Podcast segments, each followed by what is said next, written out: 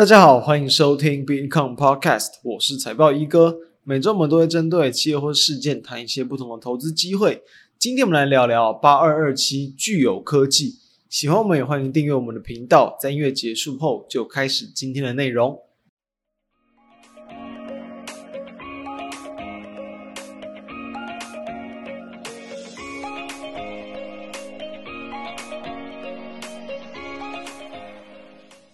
在二月份的联准会 F O M C 会议结束之后，在最近这几天哦，我相信这个尤其台股市场，整个投资市场啊，目前最夯的话题一定就是人工智慧 A I 嘛。那当然有人也说，像今年是 A I 的一个元年哦，不是说就是刚上市或是有相关的产品就是推出来市场，而是说是非常快速的蓬勃发展，然后同时也就是吸引到市场的关注，是这样的一个意思。所以就是说呢，最主要还是因为就是 ChatGPT 哦，这个我之前有个月特辑，我们有聊过这样的一个主题，其实谈到就是说这样的一个就是 A I 聊天机器人，它能够提供的一个对答的内容，是真的是超乎大多数人的一个想象。所以说，原本你当然在很多电影之中，哎，你都可以去知道说，哎，可能 A I 在未来几十年，它可能会有怎么样的一个这个发展。但至少目前在我们生活周遭去使用，可能还没有那么强劲的一个感受。比较就是偏向就是帮我们协助处理生活大小事嘛，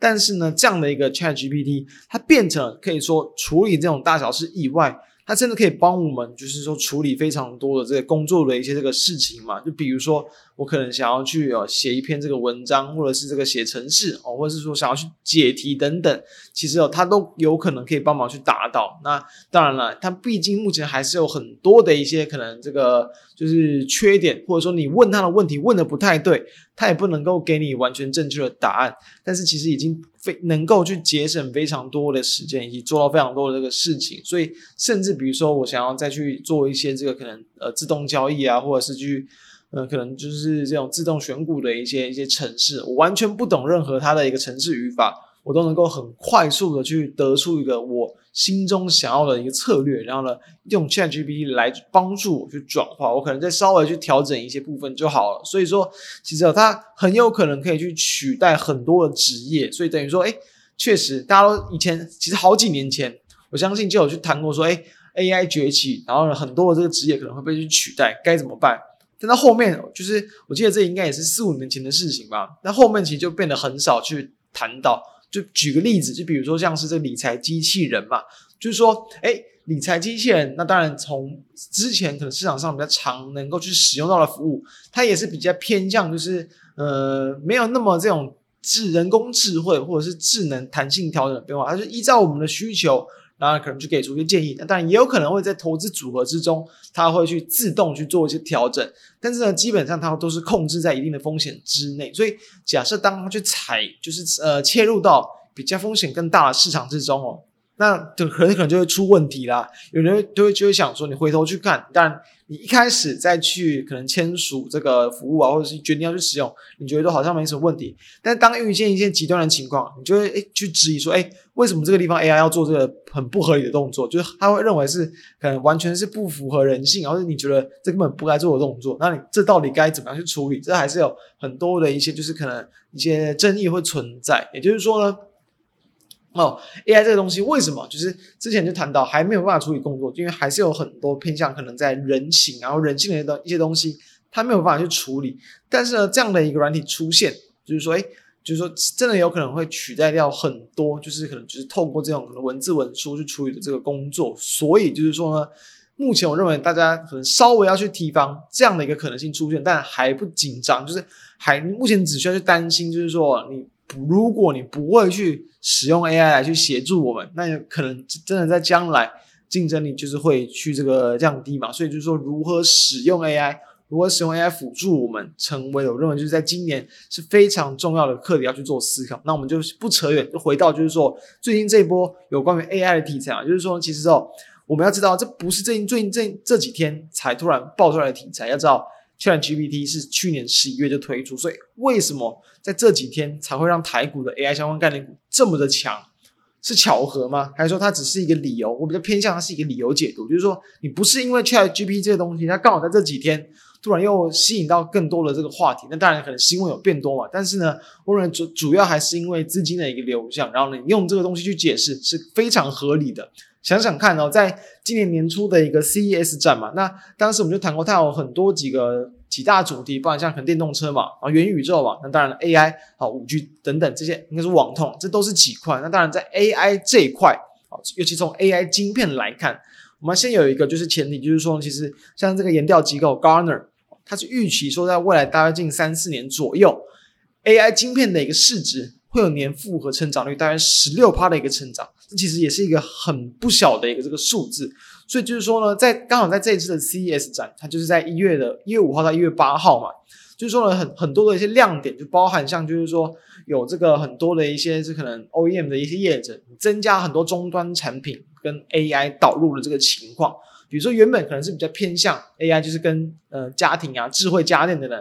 再来延伸到比如说这个人啊，个人的一些数位的一些产品的一些应用，再应用到比如说这个汽车上面，所以会让这些晶片厂，但就像 NVIDIA 嘛，它的一个就是晶片的一个这个拓展率跟下游可能去对应到的厂商，有可能就变得更多更多。那同时除此之外，也有一些像是比如说 Microsoft 的嘛，那刚好就是也是就是哦，就是这一次 ChatGPT 的最大受惠者，他也是有去用 A I 去打造自己的一个这个数位的平台。那想想看，假设原本就是搜寻引擎几乎被打趴了微软，然后靠着 ChatGPT， 然后直接去干掉 Google， 那会不会有非常大的在市场的一个这个变化跟机会？这当然也是值得去期待的一部分。所以就是说呢，这一些这个议题其实早在就是年初，甚至是更早之前啊，其实应该就已经有开。开始去陆续发酵。好，那等于说从我们刚才谈到，我们一月初是这个 C E S 展，然后呢，也是其实 A I 的这种关注度，其实都早就已经应该慢慢要去起来。所以我们可以看到美股嘛 ，NVIDIA 的 NVIDIA 的股价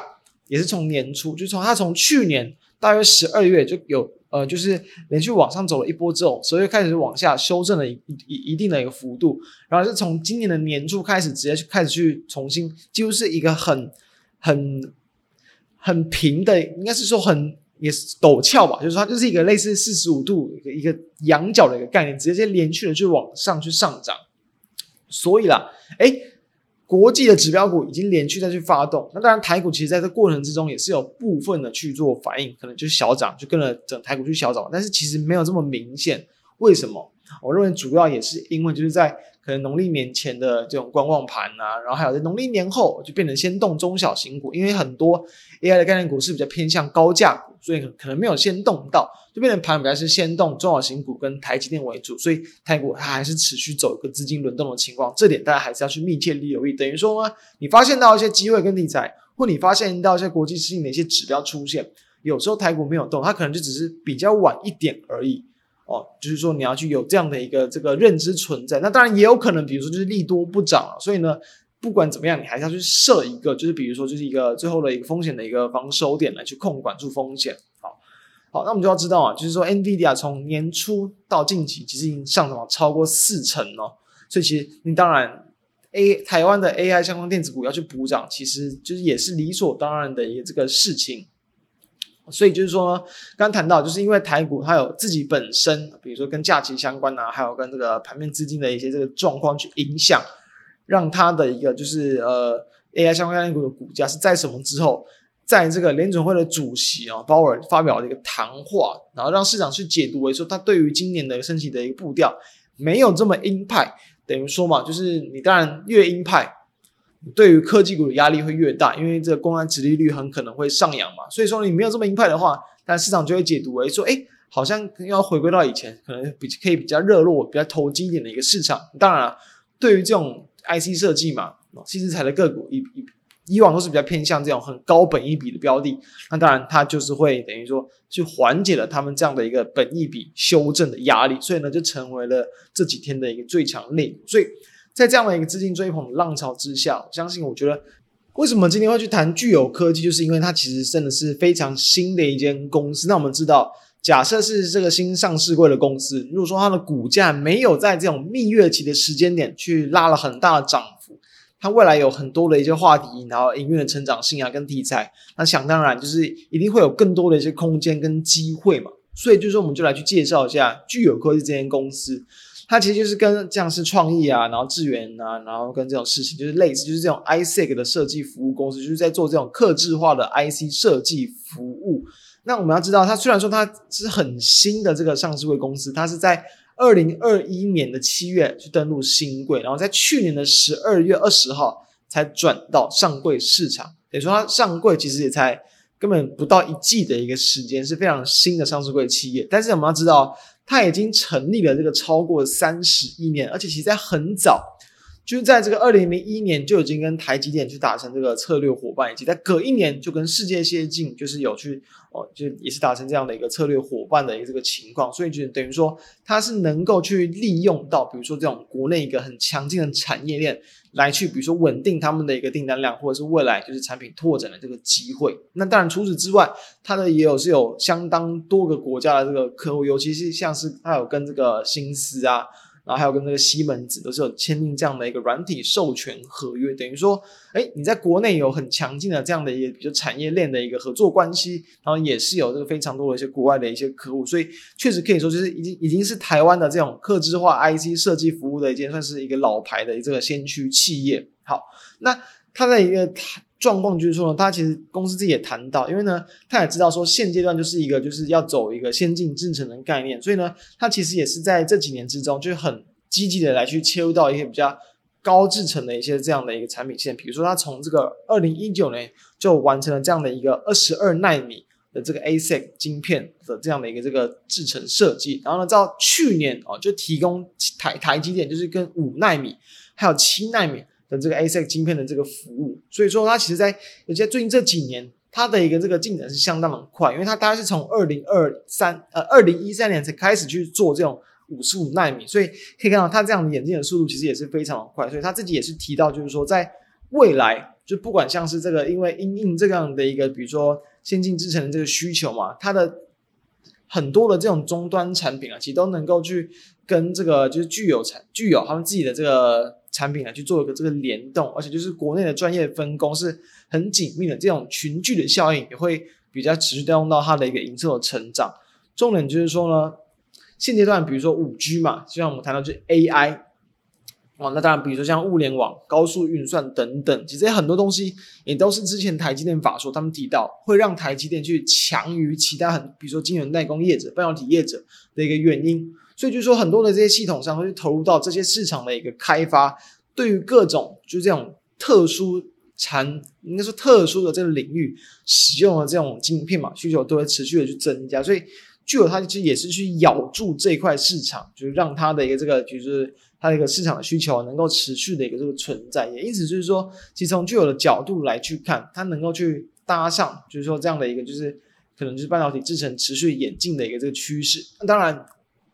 再去从跟同业的比较来去看，我们要知道因为具有它其实是一个就是目前来看是一个成长非常强劲的状况、哦、具有在二零二二年它的年营收是有成长去超过 百分之六十六 的，但是我们去细看会发现到说它其实因为我认为是这个开案跟订单量还没有那么的一个这个稳定，所以就导致说它会有某几个月可能就是真的特别的高，会有点变得像是可能类似设备股或营建股那样的一个这个走法。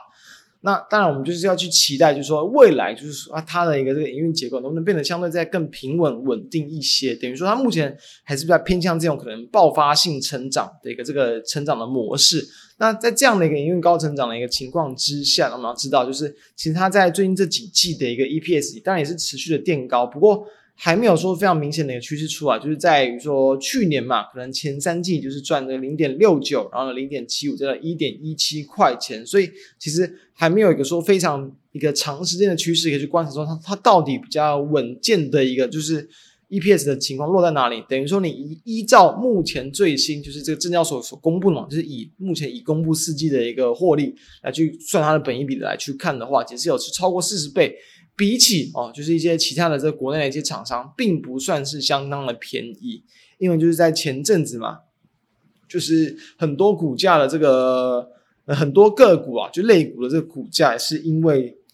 这个先前的国际股市回档嘛，所以出现本益比的一个修正。所以说其实目前来看，诶巨额好像并不是那么的便宜。但我们要知道，如果说你单纯就是从它最新刚公布的一季可能这一点多块钱来去估赚的话，其实本益比是很就是可以去压到哦，大概可能就是三十倍左右，甚至是三十倍以下。就等于说，哎，这样来看就并不算是那么的贵。那我们也要知道，就是说，单纯以价格来去看，因为确实具有在这几天是连续的上涨，在这可以说大概六个交易日吧，在这种连续的一个攻击之前，其实股价还是低于百元的。那我们要知道，就是以这种就是比较这种高本益比，然后呢高成长的一个产业来说，其实以台股的惯性啊，很常就会出现这种所谓比价的情况，就是说呢，你不一定要完全是对照它的一个本益比，你单纯就是从其他家都是好几百块钱，而它还是落在可能目前就是一百五十元以下嘛，这样的一个比较偏低的情况，你当然就有机会会去跟其他的一些这个公司慢慢去靠拢，所以等于说它其实当然目前我觉得它就你可以去观察。它会不会先去跟这个三零三五的一个资源来去做这个靠拢？那当然就是在这样的比价效应之中，我认为还够新。然后呢，在这个技术面也是刚从低档发动，我认为都是可以去比较值得去期待后续这种追赶同类的机会。那当然，毕竟在短线上已经是连续，应该是说我们录录制时间啊，其实也是已经有去超过大约这个三四成的这个涨幅，其实已经也很去跟进到这个 NVIDIA 的涨幅。所以当然，你在短线追价，尤其是在今天我们录制时间二月九号，其实创意好像就是开始去接近到千元大关之后，有一定点这种调节卖压出现，所以一定不用这么急躁。毕竟如果是它持续去搭上这种 A I 的一个市场趋势，我认为那当然一定会有更多的一些这个机会可以去关注。那当然最后在除了这样的一个个股以外，再稍微谈一下，就是说就是一样，最近还是美股的一个这个财报公布期嘛，所以说呢、呃、一样你跟台股联动性比较高了，就比如说像是 Skyworks 嘛，也是在两天前左右，也是因为这个财报公布相对是这个优于市场的这个预期，所以呢导致说诶股价也是直接往上去，这个很明显的拉高，就是在做这种呃射频啊啊模组啊跟晶片的这样的一个厂商，所以比如说对应到台股，比如说就是一些可能在呃生化家的一些厂商哦，然后还有跟一些这种射频 I C 的一些个股，或许就可以比如说可以类似这样的模式，就是美股嘛指标股你先动，诶后续那台股可能隔了一阵子之后陆续去跟进。当然又有其他的一些就是一样你会去受惠到，就不管是消费性市场或者是这种网通需求，你迟早会有机会去受惠到产业复苏回温的这种国际大厂，诶它的股价也开始去发动，你其他的台股相关概念股会不会跟进去补涨，我认为这都会是在最近蛮值得去期待的方向。所以从这几个方向跟大家点出说，我认为在 这, 这阵子蛮值得去留意的这几个投资机会，那也希望能对于大家在近期就是说台股好像在连续上涨之中，如果说诶你可能已经有获利，但不知道下一个阶段要去怎么操作，又或者说没有去搭上这一波涨幅，想要去找一些比较潜力的公司，我认为从这些方向都能够去找到一些机会。那这是今天跟各位分享的部分，那一样相关的资料都会放在我们的 F B 还有我们的 Become 的网页之中，大家都可以去浏览。以上就是我们今天的内容，我们就下周再跟大家再见，大家拜拜。